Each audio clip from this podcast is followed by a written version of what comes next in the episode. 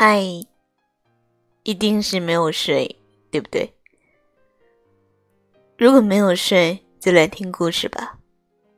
我给你讲一个我的故事。其实晚上睡不着觉的时候，会想起一个人。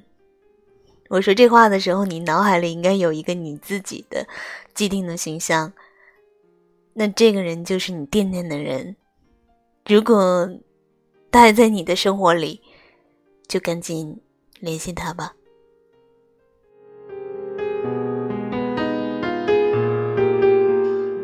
我要讲的这个人，他确实还在我的生活里，但是我不愿意轻易的去打扰他，因为他现在有了自己的生活。虽然我们偶尔还会发一发祝福的消息，但是更多的时候，我们彼此都是不打扰的状态。我们知道彼此还会有一次记挂，但是我们把它留在了一个很安全的位置里。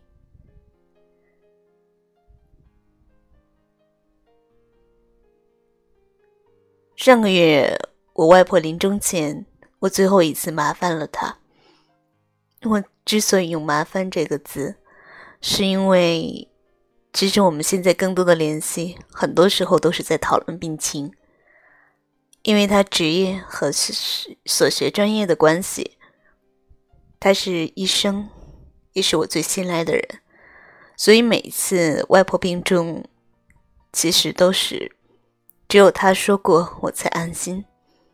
这一次也是这样，我给他发了微信，迟迟不回。我发现那一天是白色情人节，我突然觉得自己很讨厌，一定是他约会去了，所以我发了这样的消息会不会产生误会，让他尴尬呢？后来证明我多想了，他后来跟我说，他做了一整天的手术，下了手术之后，他回给我。我听到他在吵嚷的，应该是食堂，跟我着急的说：“待会儿他回去以后可以跟我语音电话。”我那个时候听到他温柔的声音响起，眼泪就止不住的要流。我也不知道是为什么。也许是想念他，也许是信任他，也许是因为外婆的病情，我有点熬不住了。可能什么原因都有吧。但其实我总觉得有一些话，我好像没有告诉他，而这些他应该知道。比如，我当初留下一个背影给他，是因为。因为我爱他，可是直到今天，我也只是在这样的状况下，才可以理直气壮的去联系他。而那些曾经可以不去顾忌的、去说的那些甜蜜的话，现在也只能留在心里面说了，多多少少还是有些尴尬。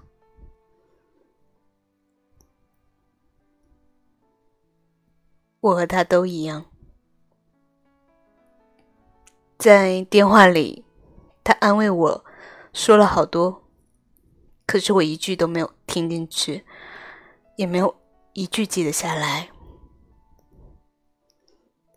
我只记得他说没有什么办法，他很无奈的说现在的医疗条件只能到这一步了。我问他：“外婆还能活两三年吗？”他说：“不能。”我又紧接着追问：“那一年呢？”他犹豫着。其实我已经有了答案。我知道他始终不忍心说出那句残忍的话，去打碎我所有的、所有的幻想。但是其实我已经懂了。我知道他是一个很善良的人，不论是在分手的时候，或者是此刻，他都不忍心说出那些残忍的话，他也不忍心去追问我内心里面的想法。正如当年，我留下一个背影给他，也许此刻他还误会着。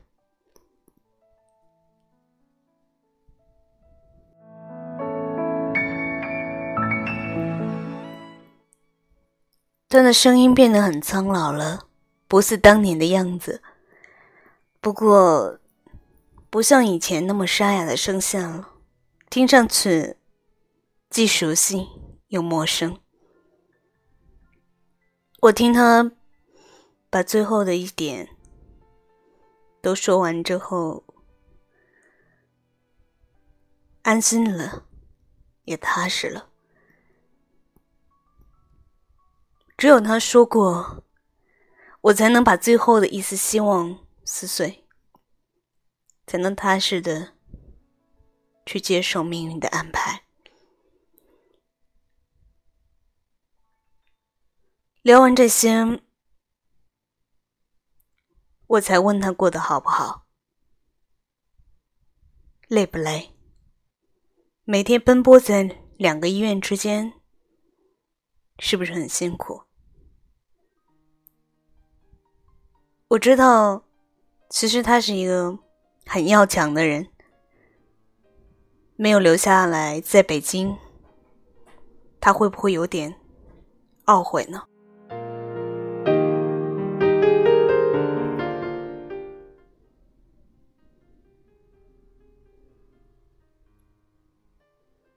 我不知道我们还能不能再见面，也不知道还能不能有机会坐下来聊聊天。哪怕说些废话也好，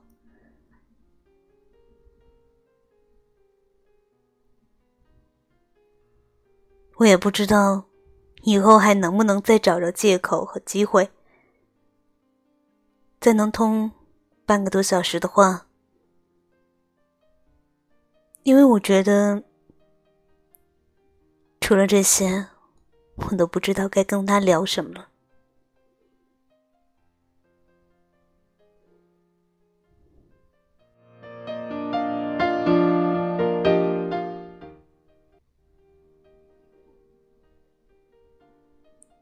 当面对生死的时候，才突然明白，有很多时候，如果你不及时的说，恐怕他永远都不会知道。哪怕我面对的是别人的死亡，别人的生和死，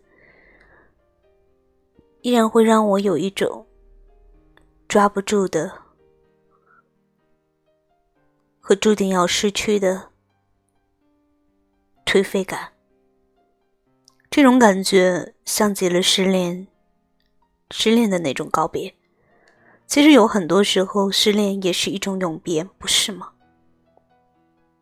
这种永别，虽然两个人还都在这个世界上，可是永远不会产生交集。而曾经，我的每一天都因为他而有意义，这也挺残忍的。所以，也许我真该告诉他当年都是怎么回事儿，不然我怕有一天我也走了，就再也没有人知道我有多爱他。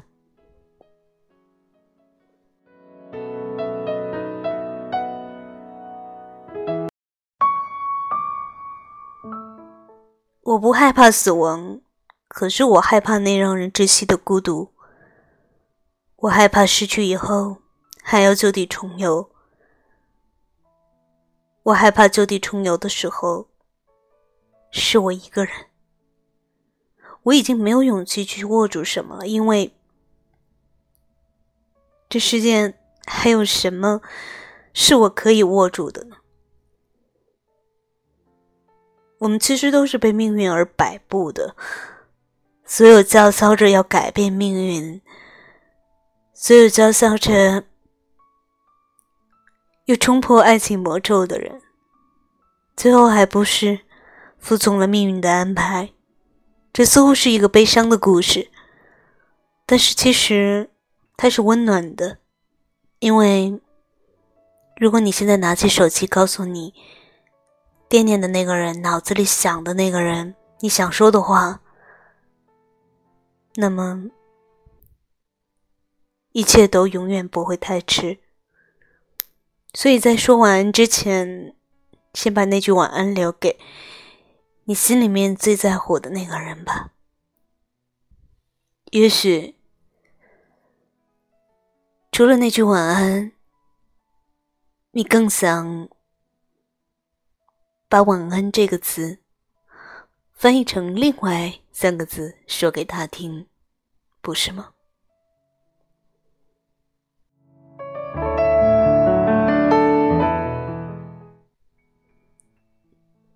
好了，我的故事讲完了。马上四月十一号就要结束了，还剩下两分钟，那就用这两分钟的时间，跟你做一个晚安吧。它也可以翻译成“我爱你”。晚安了，小宝贝儿们。